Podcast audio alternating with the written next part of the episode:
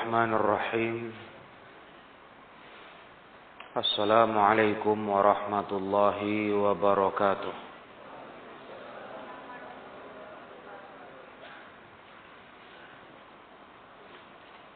ونستعينه ونستغفره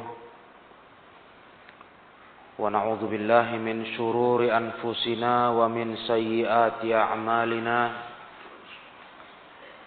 من يهده الله فلا مضل له ومن يضلل فلا هادي له. أشهد أن لا إله إلا الله وحده لا شريك له وأشهد أن محمدا عبده ورسوله. يا أيها الذين آمنوا اتقوا الله حق تقاته ولا تموتن إلا وأنتم مسلمون. يا أيها الناس اتقوا ربكم الذي خلقكم من نفس واحدة وخلق منها زوجها وبث منهما رجالا كثيرا ونساء واتقوا الله الذي تساءلون به والأرحام إن الله كان عليكم رقيبا يا أيها الذين آمنوا اتقوا الله وقولوا قولا سديدا يصلح لكم أعمالكم ويغفر لكم ذنوبكم ومن يطع الله ورسوله فقد فاز فوزا عظيما فإن أصدق الحديث كتاب الله وخير الهدى هدى محمد صلى الله عليه وسلم وشر الأمور محدثاتها فإن كل محدثة بدعة wa kulla bid'atin dhalalah wa kulla dhalalatin finnar. Amma ba'd. Ikhwani fid din rahimakumullah.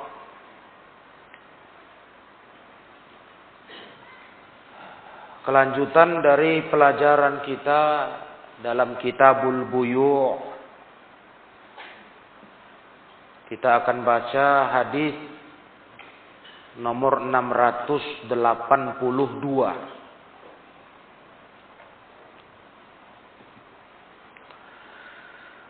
Wa an ibni Umar radhiyallahu anhuma qala Qultu ya Rasulullah Inni abi'ul ibila bil baqi' Fa'abi'u bid-dananir wa akhudhu darahim wa abi'u bid-darahim wa akhudhu dananir akhudhu hadha min hadha wa u'tiya hadha min hadha. Dari sahabat Ibnu Umar semoga Allah meridhai keduanya. Beliau berkata Aku berkata kepada Nabi, "Wahai Rasulullah, sesungguhnya aku ada menjual unta di Baqi'." Baqi' saat ini yang kita kenal itu adalah pekuburan di kota Madinah. Tapi dulunya ikhwah sebelum jadi pekuburan Baki adalah merupakan pasar rakyat. Itu pasar. Tempat orang berjual beli transaksi dagang. Baru kemudian menjadi areal pekuburan sampai hari ini. Nah, di situ kata Ibnu Umar, "Fa'abi'u bid-dananir wa akhudhu darahim." Aku ada menjual dengan dinar. Tapi aku mengambil dengan dirham. Wa abi'ud bid-darahim wa akhudhu dananir. Pernah pula aku menjual dengan dirham. Tapi yang aku ambil pembayarannya dengan dinar. Kedua-duanya mata uang masa itu. Dinar mata uang emas, dirham mata uang perak. Aku hadza min hadza wa hadza min hadza. Aku ambil ini dari ini dan aku diberi ini dari ini.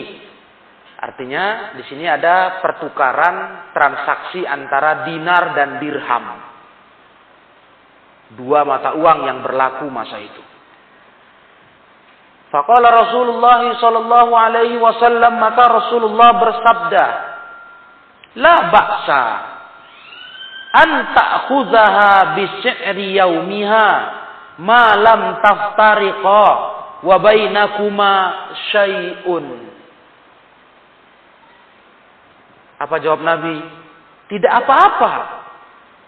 Tidak apa-apa yang seperti itu engkau mengambilnya dengan harga di hari itu. Artinya sesuai harga pasaran hari itu. Ketika dinar dibayar dirham, dirham dengan dinar. Sepanjang malam taftariko, sepanjang kalian berdua belum berpisah. Penjual pembeli belum pisah. Berarti transaksinya selesai kontan di situ. Wa bainakuma syai'un dan tak ada terjadi apa pun di antara kalian berdua. Hadis ini dikeluarkan imam yang lima. Dan hadis ini disahihkan oleh Imam Al-Hakim. Dan derajat hadis ini adalah hasan. Dalam sanad memang hadis ini ada cacatnya. Ada masalah. Tetapi melihat jalur-jalur riwayat lainnya yang menguatkan hadis ini, maka hadis ini dinyatakan hadis yang hasan. Masih dipakai sebagai landasan hukum agama. Para ikhwan yang dirahmati Allah, dari hadis ini kita mengambil pelajaran kata ulama Bolehnya transaksi jual beli seperti itu. Transaksi jual beli mata uang. Atau dalam istilah fikih Islam, sistem saraf. Sistem saraf. Transaksi seperti itu sudah berlaku di zaman Rasulullah Sallallahu Alaihi Wasallam. Boleh dilakukan dengan cara yang sama jenisnya. Az-zahab bil fiddah. Az-zahab bil zahab wal fiddah bil fiddah. Boleh. Bisa emas dengan emas waktu itu dinar dengan dinar atau perak dengan perak atau kebalikannya. Dinar dengan perak perak dengan dinar kalau zaman kita ini sistem ini yang dinamakan sistem jual beli mata uang. Sistem jual beli mata uang. Atau populer dikatakan dengan sistem falas. Falas ringkasan dari istilah valuta asing. Nah, jual beli mata uang seperti ini para ikhwah yang dirahmati Allah, sistem falas ini bukan sistem baru dalam transaksi muamalah. Ini sudah lama. Makanya syariat Islam sudah membicarakan sistem ini. Nah, sudah menunjukkan kebolehannya. Sebagaimana kata Nabi SAW, La ba'sa, tidak apa-apa itu. Itu tidak terlarang. Tapi para ikhwah yang dirahmati Allah tentu harus diperhatikan syaratnya. Syarat yang sudah disampaikan oleh Nabi Shallallahu Alaihi Wasallam tadi. Ada lagi hadis lainnya yang semakna dengan itu dari riwayat Imam Muslim. Rasul Shallallahu Alaihi Wasallam bersabda, "Az-zahabu biz-zahabi wal fiddatu bil fiddati masalan bimasalin." Fa idza ikhtalafat hadhil asnaf fabi'u kaifa syi'tum idza kana yadan biyadin. Itu hadis Muslim. Kalau ini sudah jelas kesahihannya. Kata Rasulullah sallallahu alaihi wasallam, emas dengan emas boleh. Perak dengan perak boleh. Masalan bimasalin harus takarannya persis. Jangan ada kelebihan. Sedikit pun jangan ada kelebihan. Masalan bimasalin persis ketika jenis yang dilakukan transaksi ini sejenis dia. Emas sama emas, perak sama perak. Masalan bimasalin. Jadi kalau kita ibarat di sini, di kita di Indonesia ini dengan mata uang kita rupiah dengan rupiah. Itu nggak boleh ada selisih sepeser pun eko. Nah, Faidah talafat hadil asnaf. Tapi kalau berbeda jenis-jenis ini, ikhtalafat berbeda, nggak sama dia kadarnya, fabi'u kaifa Ah, boleh kalian jual. Bagaimanapun kalian mau. Dengan catatan seperti hadis yang tadi kita baca. La ba'sa an ta'khudhaha bi yaumiha. Boleh. Tapi dengan harga hari itu. Yakni harga di saat terjadi transaksi itu. Maka falas ikhwah. Valuta asing. Kita beli mata uang asing. Dengan uang kita. Itu transaksi dibolehkan jika dilakukan hari itu tuntas dengan kurs hari itu. Tak boleh ada penundaan pembayaran. Tak boleh. Nah ini aturan Islam tentang transaksi jual beli mata uang. Hari itu kita berantar bertransaksi, memberi mata uang, membeli mata uang asing. Ya. Sebenarnya itu kan jual beli, ada istilah orang tukar. Yang penting terjadi para ikhwah. Saling memberi satu dengan lainnya. Seperti orang transaksi jual beli. Nah itu harus sesuai dengan kurs hari itu dibayar kontan. Itulah nama kata Nabi dalam hadis Muslim tadi. Nabi beri syarat.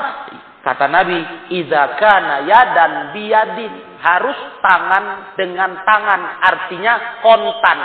Istilah fikihnya takobut. Takobut itu saling pegang hak masing-masing. Tidak benar ma'asyirul ikhwah rahimakumullah. Urusan seperti ini dilakukan penundaan. Ini ada unsur riba nasiah. Iya.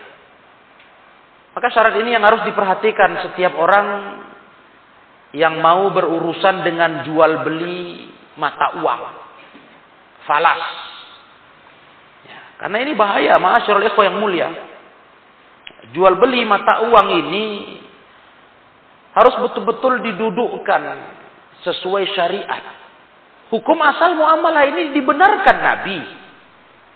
Tapi tidak boleh, ma'asyarul ikhwa. Kalau sejenis dia, itu ada selisih antara yang pertama dengan yang kedua. Kalau sejenis, satu mata uang, Nggak boleh. Sepeser pun jangan ada selisih. Tapi begitu beda dia. Tak sama jenis mata uangnya. Mata uang kita dengan mata uang luar negeri. Nggak sama. Maka tetap dibolehkan transaksi sesuai selisih yang sudah diputuskan kurs hari itu. Ini syaratnya kok. Loh bagaimana? Kan ada keuntungan berarti. Ketika orang buka money changer, ada untungnya kan? Bagaimana kok berdagang ada untungnya? Nah, nah para ekor yang mulia. Sepanjang untung yang dia ambil sesuai kurs hari itu. Ingat ini, hari itu, berapa kurs hari itu? Selisih antara mata uang luar negeri dengan uang kita.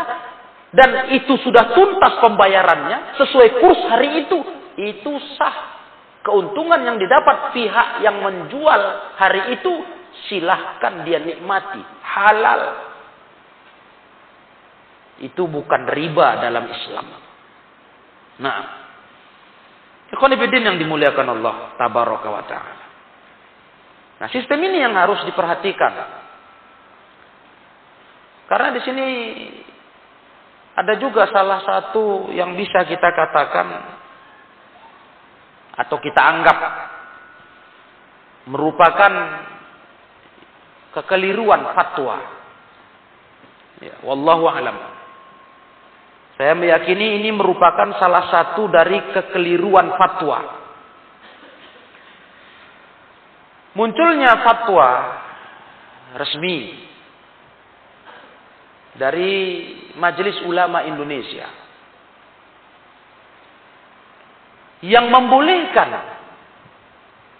jual beli falas valuta asing dengan selisih hari dua hari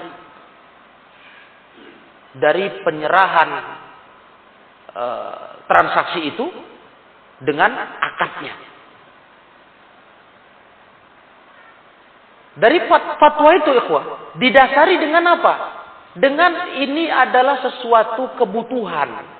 Karena adanya waktu untuk proses. Jadi sebenarnya ini nggak kontan berarti kan? Akadnya hari ini dua hari ke depan transaksi e, penyelesaiannya. Nah di sini dikatakan ikhwah dalam fatwa itu ini karena adanya apa? Unsur e, kebutuhan proses. Artinya dianggap wajar begitu. Tetapi kalau kita perhatikan dari keterangan sabda Rasul Shallallahu Alaihi Wasallam, perbuatan seperti ini kaum muslimin yang mulia termasuk yang melanggar syarat. Itu istilahnya kalau dalam istilah dunia uh, bisnisnya itu sistem jual beli falas dengan sistem spot. Itu ada tenggang dua hari. Kita beli jual beli mata uang asing ada tenggang dua hari untuk penyerahan totalnya. Ini nggak boleh ya dalam Islam. Ya. Dan pertimbangan yang saya perhatikan dari fatwa itu dianggap ya itu karena butuh waktu proses alasannya. Namun yang kita tahu dari fatwa ulama seluruh ulama ahli ahli ilmu para ulama Islam lajnah daimah tak ada membolehkan kalau tidak takobut yadan an yadin.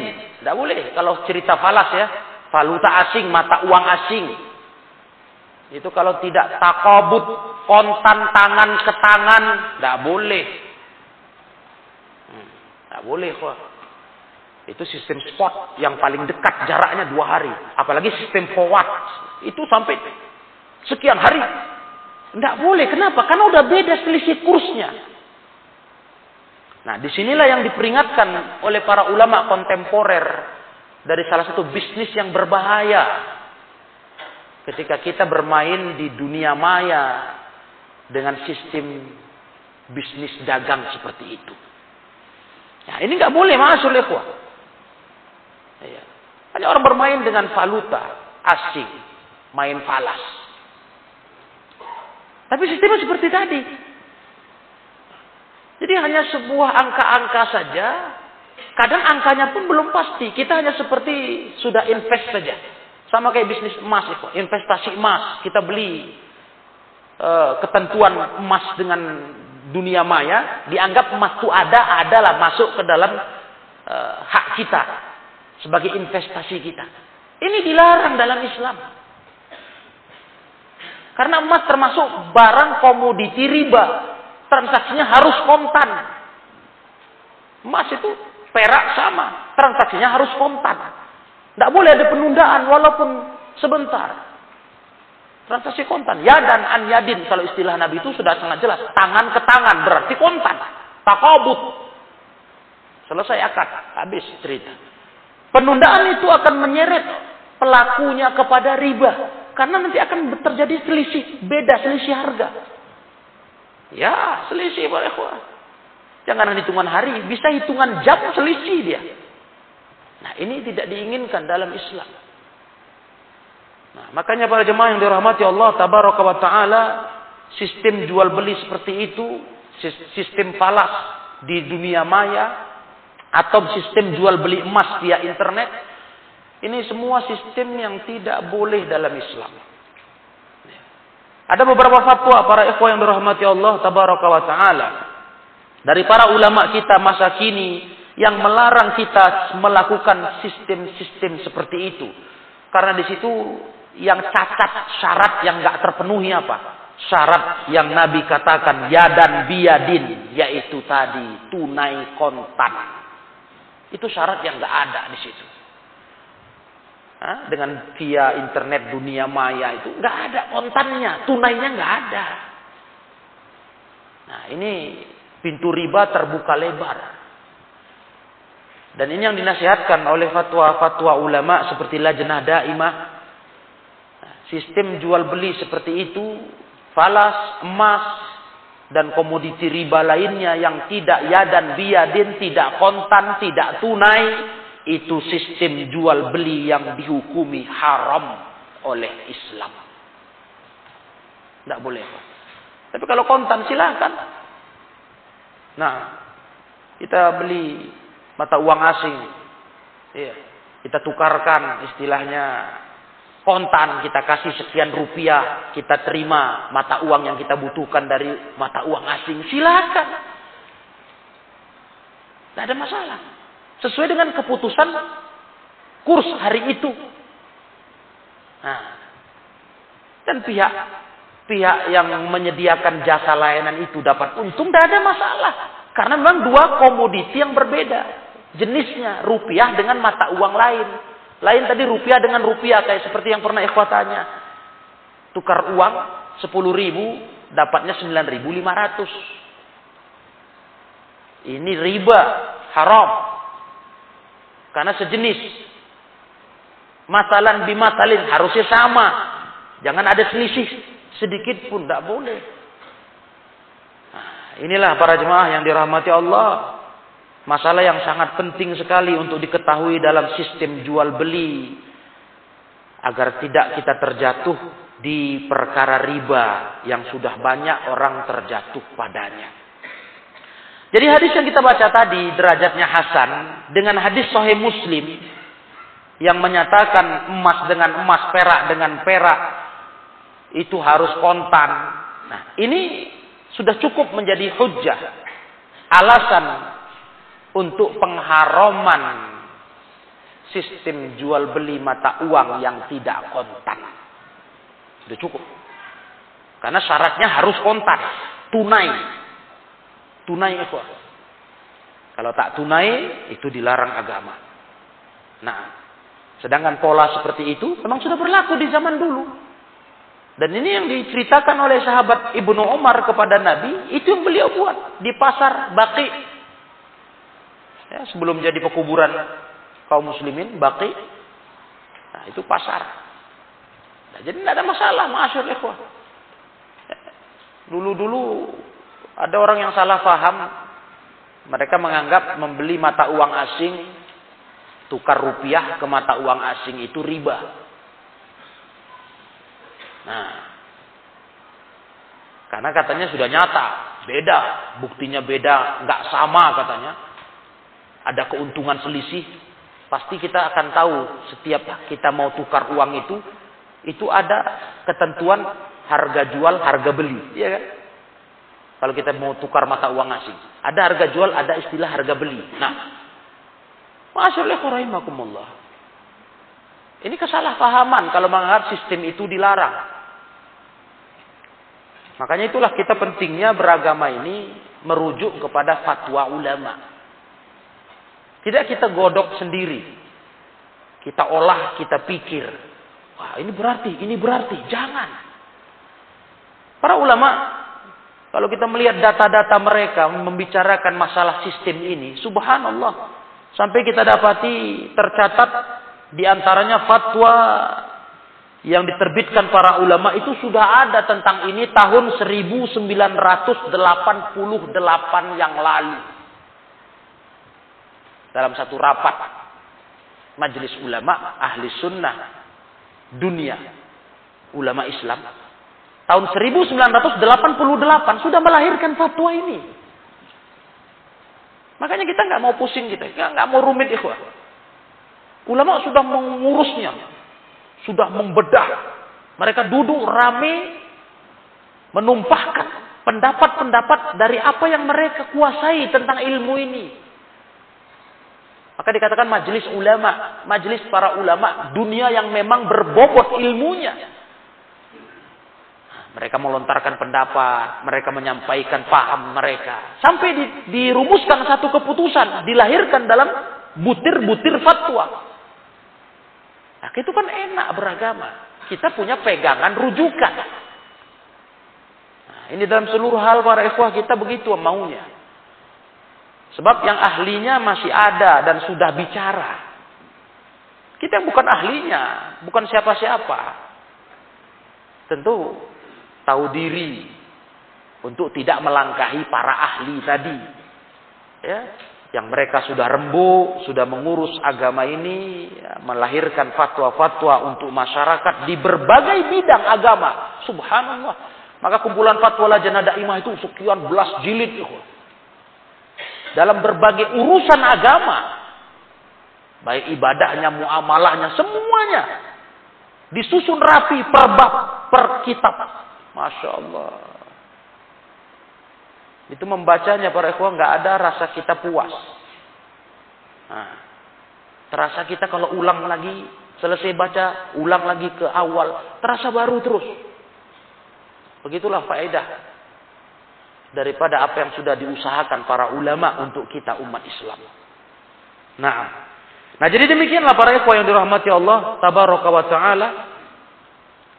Keputusan dari para ulama tentang sistem jual beli falas ini atau jual beli emas perak yang itu juga jual beli sesuatu yang masuk dalam kategori komoditi barang riba. Makanya rawan betul kalau nggak ikut aturan dan aturannya seperti tadi ya seperti tadi para ikhwah kalau kita jual beli uang itu harus kurs hari itu dan harus dilakukan tunai kontak. Kita beli emas pun demikian. Harus langsung kontak. Nggak boleh hanya dalam sekedar eh, catatan-catatan uh, saja atau jaminan-jaminan yang kita bayar uang beli emas itu pokoknya emasnya terjamin ya ada jaminan Eh, pihak yang memegang emas itu sebagai aset investasi, lah ini haram.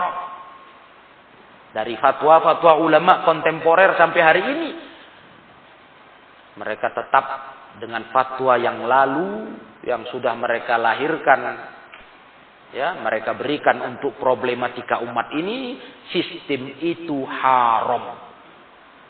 Nah, Jangan coba-coba seperti itu kalau mau investasi emas datang ke tempat tukang emas beli bawa pulang.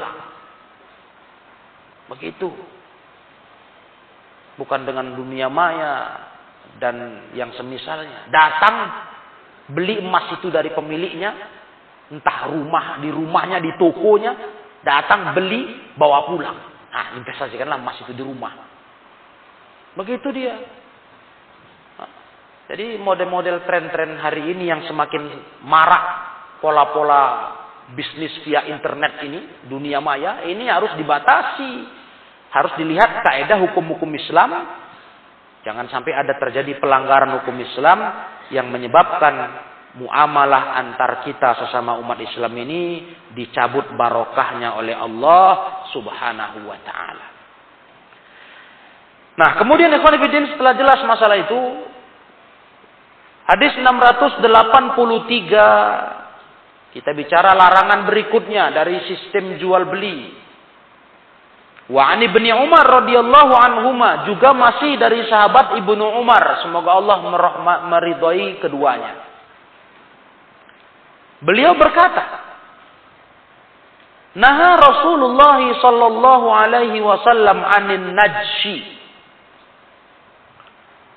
Rasulullah SAW melarang dari jual beli dengan najas. Hadis ini riwayat Bukhari Muslim, muttafaqun alaih. Hmm. Apa itu najas, Ini kan istilah syariat. Jadi jangan sampai mem memahami istilah syariat ini beda dengan maksudnya. Nah, itulah jangan terjadi.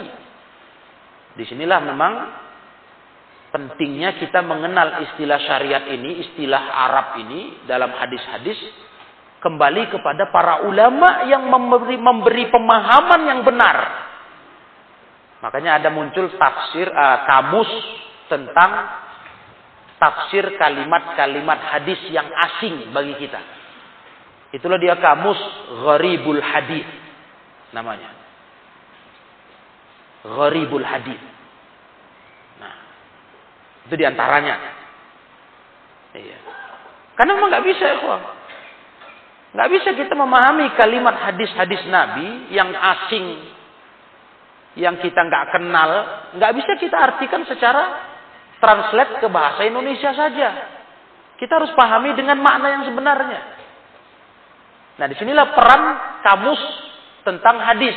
Itulah kamus Gharibul Hadis. Al-Imam Ibnul Azir rahimahullah. Itu di antaranya dan banyak lagi. Nah, jadi an-najas ini para ikhwah yang dirahmati Allah tabaraka wa taala. Kalau pengertiannya secara syariat, ta'rifuhu syar'an. Hmm. Ta'rifuhu syar'an. Nah, tapi sebelum syar'an secara bahasa dulu biar nanti kita gambaran tentang pola muamalah ini kita ngerti betul kenapa dilarang begitu. Kalau secara bahasa dikatakan najas itu artinya tanfirus said wa itharatuhu min makani. Itu arti najas. Membuat larinya buruan. Membuat larinya buruan. Ya, sehingga dia meninggalkan tempatnya. Jadi najas ini sebuah perbuatan yang biasa dilakukan bagi orang berburu untuk menakuti buruannya supaya dia keluar jadi bisa dikejar, bisa di, dijadikan sasaran panah dan sebagainya. Tanfir bikin lari istilahnya, itu najas. Nah, coba lihat secara secara syariat para ikhwan yang dimuliakan Allah tabaraka wa taala. Biar nyambung dia. Ketika kita bicara hukum ini tak boleh, kita ngerti. Oh, itu najas. Karena ini istilah syariat yang mungkin nggak akrab di telinga masyarakat kita. Tapi kalau kita kasih contoh, ah, modelnya, pengertiannya, masyarakat ngerti. Nah, secara syariat, najas itu adalah ayazida fi man la yuridu shiro'aha. Ada orang datang menawar barang. Barang ini, ma'asyurul ikhwah, ini sebenarnya sudah ada orang yang mau. Jadi datang orang ini menawar barang dengan harga yang lebih mahal dari harga pasaran. Dalam rangka supaya menguntungkan si penjualnya. Nah. Dia melihat ini si pembeli yang yang menawar ini, dia melihat ini orang ini mau dengan harga pasaran. Sudah ada tertarik ini, minat Nah. Dia melakukan sebuah trik. Dia buat penawaran lebih tinggi. Sedangkan dia la yuridu syira'aha. Dia nggak mau beli. Dia cuma mendongkrak harga. Jadi membuat orang yang sudah suka dengan barang itu pun ya terpancing. Nah, karena dia sudah sangat suka ini mau mendapat barang itu. Nah, begitu dia lihat ada penawar lain yang menaikkan lebih tinggi, orang ini pun akan rela untuk lebih tinggi dari harga orang tersebut. Dan ini linab ilbai. Mungkin tujuannya untuk memberi keuntungan ke si penjual atau li awil idrol bil mustari atau ingin merugikan si pembeli pertama, penawar pertama. Itu namanya sistem najas.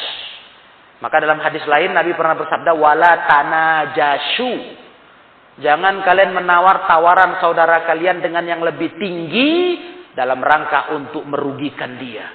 Itu namanya tanah jasu, najas. Jadi nggak boleh dalam transaksi jual beli, ya.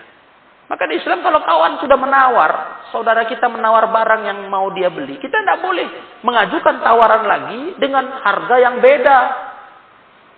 Nah, Seakan-akan kalau dia nggak berani lebih tinggi dari kita, nah dia nggak dapat. Kita yang berhak. Kalau kita membeli, memberi tawaran, kita nggak mau beli. Nggak mau. Karena dua tujuannya tadi. Mungkin ini bermain dengan si penjual. Atau memang ini ingin merugikan si pembeli. Nggak urusan dengan penjual dia. Memang dia ingin merugikan pembeli. Biar dia beli mahal harganya. Nah. Atau memang dia komplotan si penjual. Supaya penjual dapat untung lebih. Daripada harga pasaran. Jadi dia mancing istilahnya. Dia tawar lebih tinggi. Seakan-akan aku bayar ini dengan harga lebih tinggi dari penawar pertama. Nah ini sistem najas. Nabi SAW melarang kita berjual beli dengan sistem tersebut. Hmm. Lihatlah Islam. Sebagaimana di awal bab kitabul buyu. Kita sudah belajar. Memang hukum jual beli ini tujuan pertama untuk menghindarkan kita dari kerusakan muamalah antar sesama. Jadi tidak terjadi sengketa, kerusakan hati dalam bertransaksi, kan itu. Baru yang kedua, agar barokah usaha kita, transaksi kita, jual beli kita. Nah, dalam sistem ini aku akan timbul kerusakan. Mabarot dalam muamalah. Ya, madarat, merugikan pihak pertama penawar. Ini bahaya. Ini bahaya. Karena pihak pertama akan merasakan, wah kalau nggak saya tawar lebih tinggi nanti nggak dapat saya. Dia sudah mau. Nah, ini yang Nabi katakan najas ini haram. Bahkan Al Imam Ibnu Battal rahimahullah mengatakan ajma'al ulama ala anna najis asin bi. Sepakat ulama Islam, orang yang buat tingkah seperti itu, pelakunya najis. Isim fa'il najas, najasa, najis. Pelakunya yang ngasih tawar lebih tinggi tadi, itu jelas dia bermaksiat dengan perbuatannya. Iya, dia bermaksiat dengan perbuatannya. Berdosa itu. Nah, itu berdosa. Dan ini rekhwa, memang kalau di zaman kita ini sering juga ini bentuk penipuan. Nah, ada beberapa kasus yang kita dapati, itu mungkin ikhwah pun punya pengalaman. Ini komplotan, permainan. Nah, Ya, sehingga mereka bisa menjebak pembeli. Yang mestinya itu barang murah betulnya. Bukannya mahal. Tapi dengan permainan seperti tadi, najas. Masya Allah ya, sedih kita lihatnya.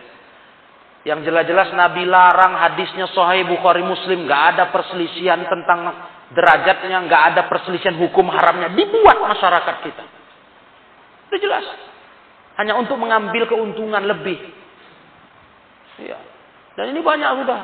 Sedangkan dalam transaksi kalau udah dibayar kontan, barang dibawa, sah. Nah, baru dia sadar. Dan ini korban yang banyak kena perempuan. Hmm.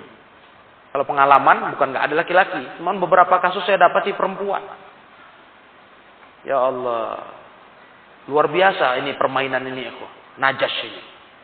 Bagaimana caranya perempuan yang terkena ini bisa Jatuh dia. Bisa kayak hilang akal sehatnya. Sehingga yang harusnya murah. Masya Allah. Harusnya murah. Dia beli dengan harga mahal karena permainan najas ini. Dan baru dia sadari setelah tiba di rumah. Mikir dia, kenapa bisa aku beli ya? Harganya segini. Astagfirullah. Nah itulah para ikhwan yang dirahmati Allah. Yang jelas-jelas dilarang oleh Rasulullah SAW dilarang Islam dibuat oleh kaum muslimin. Ujung-ujungnya hanya sekedar keuntungan yang tak seberapa dari keuntungan dunia. Yang jelas di sini dia memberikan madorot, merugikan pihak pembeli pertama.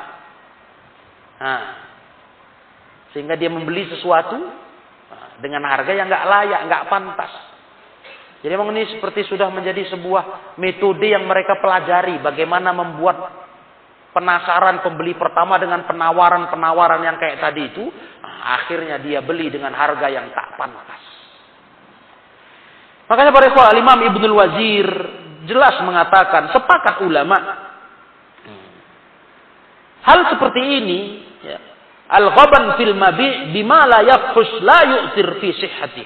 Kalau memang tidak tahu ya, tidak tahu artinya jual beli ini memang tidak disengaja seperti itu, nah, tidak ada unsur e, najas tadi, memang tidak pengaruh, tidak ada masalah. Misalnya normal lah hal seperti itu terjadi normal di pasaran. Ya, artinya bukan sebuah trik najas, ya tidak pengaruh, sahnya sah. Kalau itu memang udah normal lah jual beli tawar menawar biasa. Tapi kalau itu merupakan sebuah yang sifatnya uh, trik permainan najas tadi yang kemudian itu membuat merugikan sengaja untuk merugikan satu pihak dan ini tidak sah akadnya. Tidak boleh ini para ikhwan mulia, ya. Ini jelas merupakan sebuah sistem yang madarat. Yang hanya memikirkan keuntungan dunia yang sedikit yang sementara, nauzubillah, ya. Keuntungan yang tak seberapa. Tapi dia sudah menzolimi orang lain. Dan jangan dikatakan dengan bantahan kan saling ridho. Perhatikan apa? Subhatnya. Ya kan saling ridho. Yang ujung-ujungnya pembeli pertama ridho dengan penawaran yang tadi dimainkan. Dia mau dengan lebih tinggi lagi. Ya kan sudah ridho dia katanya. Iya. Tapi ridhonya sangat kental dengan sebab najas. Artinya ridhonya itu tidak normal. Karena permainan najas tadi. Nak wala tanajasu. Ya. Ini yang Nabi SAW ingatkan kepada kita. Jangan. Ikhwan. Intinya memang nggak layak seorang muslim urusan dunia, urusan harta benda. Bisa sampai kita seperti itu terhadap saudara. Makanya seorang muslim yang baik itu orang yang berlapang-lapang dalam urusan muamalah. Bermudah-mudah. Iya. Normal sajalah ikhwah. Kita cari rezeki, kita mau ngidupin diri, ngidupin anak istri, keluarga. Coba tempuh cara yang halal. Cara yang barokah yang tidak merugikan saudara kita muslim. Yang tidak membuat dia merasa terbodohi. Tersakiti dengan cara kita. Setelah dia sadar. Jangan. Sebagaimana dalam hadis-hadis sebelumnya beberapa pola muamalah yang dilarang. Ya, Sedangkan yang kita saja nggak menyengaja, tapi bisa menjadikan unsur nggak enak hati saudara kita pun dilarang. Diusahakan itu jangan dibuat. Artinya walaupun ulama masih ada yang membolehkan, ya sepanjang memang kita bukan menyengaja untuk itu, tapi tetap dijaga. Jangan sampai ada timbul eh, bibit-bibit uh, kebencian permusuhan dari unsur muamalah yang seperti itu. Yang sudah kita pelajari kemarin ya, sistem borongan. Ya. ya. Ini kan tidak boleh, kok. Borongan belum dibawa, dijual di tempat. Nah, yang baik itu adalah dibawa, dipindahkan. Sehingga tidak ada timbul merasa kesal hati penjual pertama, merasa rugi. Kok cuma pindah tangan sekejap saja sudah untung berlipat dirasakan pembeli yang kedua dengan menjual lagi. Tapi seperti itulah Islam. Sangat memperhatikan bagaimana urusan hati manusia agar manusia jangan sampai dalam urusan muamalah antar hamba, ha? hubungan antar hamba, bainal ibad, itu rusak. Jangan sampai. Karena ikhwan yang mulia kita hablum minallah memang disuruh jaga. Sebaik-baiknya urusan sama Allah, ibadah, tugas-tugas kita sebagai hamba, jaga. Tapi jangan sampai diabaikan hablum minan nas. Hubungan dengan manusia. Ini bisa lebih parah nanti akibatnya kalau dengan manusia pelanggaran-pelanggaran yang unsurnya masuk ke dalam uh, lingkup kezoliman, makan harta, orang lain tidak dengan haknya. Ini kan dalam muamalah bisa jatuh ke situ kan?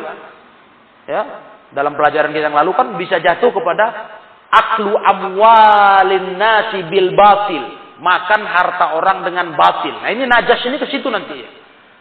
Makan harta orang dengan cara batil. Itu sangat dilarang dalam Islam. Ini udah unsur kezoliman. Hablum minan nas jangan sampai rusak. Kita bersentuhan dengan unsur kezoliman, menzolimi hamba, menzolimi orang lain. Dalam hal ini dalam muamalah hartanya. Jangan. Yang penting bagi kita ikhwan yang mulia, harta itu barokah. Barokah itu yang mendatangkan kecukupan, mendatangkan ketenangan, ketentraman dalam hati kita dan menjauhkan kita dari segala unsur-unsur yang bisa merusakkan hidup kita. Nah, jadi begitulah ma'asyiral ikhwah yang dirahmati Allah tabaraka wa taala.